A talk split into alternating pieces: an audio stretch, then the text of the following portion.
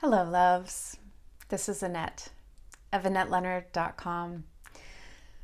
Back to talk about chronic wellness. And I'm thinking today about one of my mentors who says, when the story gets hard, that's when the story gets good. And I think um, in each of our lives, when the story gets hard, that is the last thing we want to hear. I don't know about you, but I do not want to be told when my life is hard. Hang on, Annette, it's about to get good. Because right now, I'm in the hard. So shut up about the good already. It's just really feeling like a slog. And in my world, I have some people who are able to be in this trudge, in this slog, in this hard mess of a time, and are able to also see the possibility that will be born on the other side of this are able to see that Phoenix can only rise from ashes, that are able to see that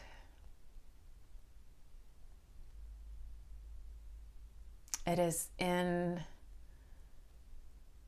the hot fires of adversity that our backbones are forged, that is in pain and anguish that beauty is birthed.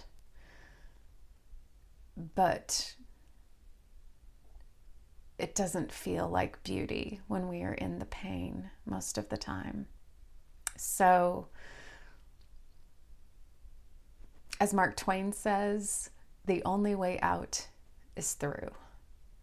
So, brothers and sisters, and those of you who are in between and unclassified and everywhere on that spectrum, let's gird our loins.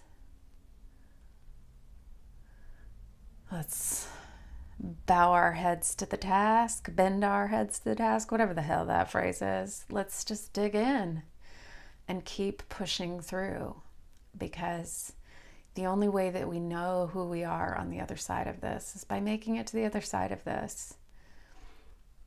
And I believe that we can and we will. So here we go. Not sure that's much of a pep talk, y'all, but I um, I believe in the wisdom that when the story gets hard, that's when the story gets good. I'm also reminded of um, this uh, wisdom from Václav Havel. He was the leader of the uprising in the Czech Republic that led to their independence, and he was, I believe, their first president or whatever the first elected official is called after they became an independent nation again. And he had this notion of the parallel polis, this idea that um, that a new nation state could only be born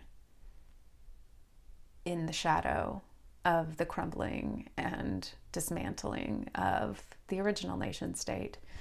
So maybe that's also what's happening, and maybe that's literal, and maybe that's not literal. Literal, but um, but something new is certainly being born.